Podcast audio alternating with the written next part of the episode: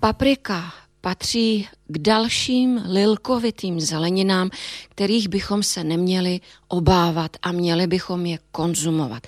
Zvláště, když se na nás blíží zase sichravé zimní podnebí, tak určitě přemýšlíme o tom, kde bychom nabrali hodně vitamínu C. Sice se obchody začaly navážet pomeranči a dalšími citrusovými plody, nicméně představme si takovou věc, že třeba paprika má ve srovnání s citrusy až třikrát víc vitamínu C, což je taková zajímavá věc pro nás. V obchodech můžeme vidět papriky zelené, červené, oranžové, žluté. Jsou to různé odrůdy?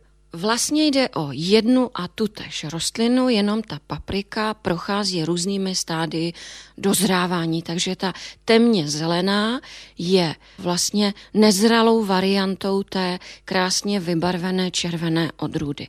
Fakt je ale tím, jak prochází různými i barevnými variacemi, ve svém růstu, tak se různě plní živinami. Do té červené se stihlo nakumulovat nejvíc například toho vitamínu C a dalších živin, jako jsou karotenoidy, vitamin A, E, nějaké B vitamíny, ale i minerální látky.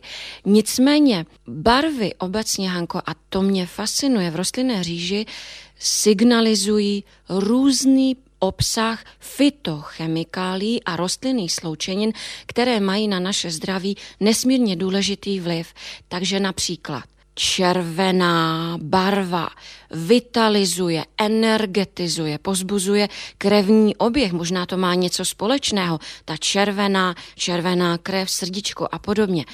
Bílá barva v rostlinné říši pravidla velice podporuje obrany schopnost, vitalitu, imunitní systém.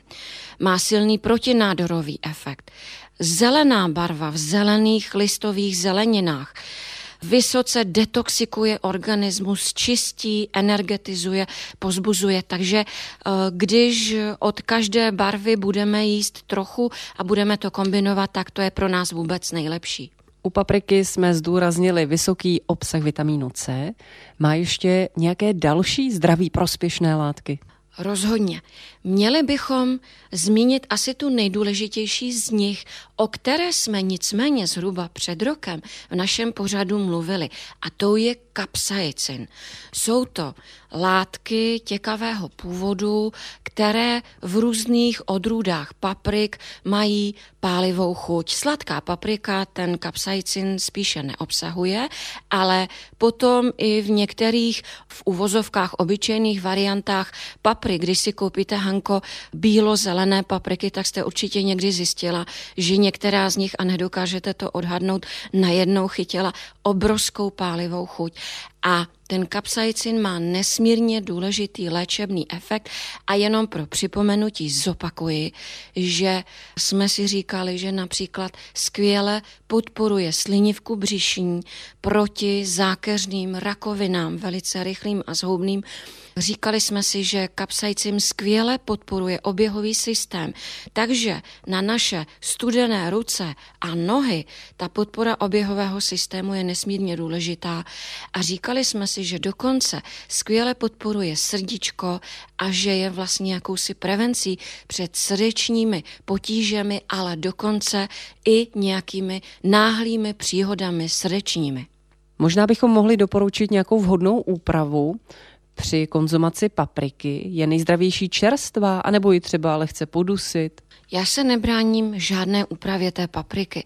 Naštěstí pro nás nejsou paprikové řízky, takže můžeme říct, každá úprava je vhodná, ale vzhledem k tomu vitaminu C, o kterém víme, že je citlivý na teplo, tak bych dávala přednost čerstvé konzumaci. Pokud naši posluchači konzumují ke snídani jakoukoliv variantu chleba nebo pečiva, Určitě vždycky bych se přimlouvala za doplněk v podobě půlky papriky nebo rajského jablíčka, zkrátka, aby tam barva byla.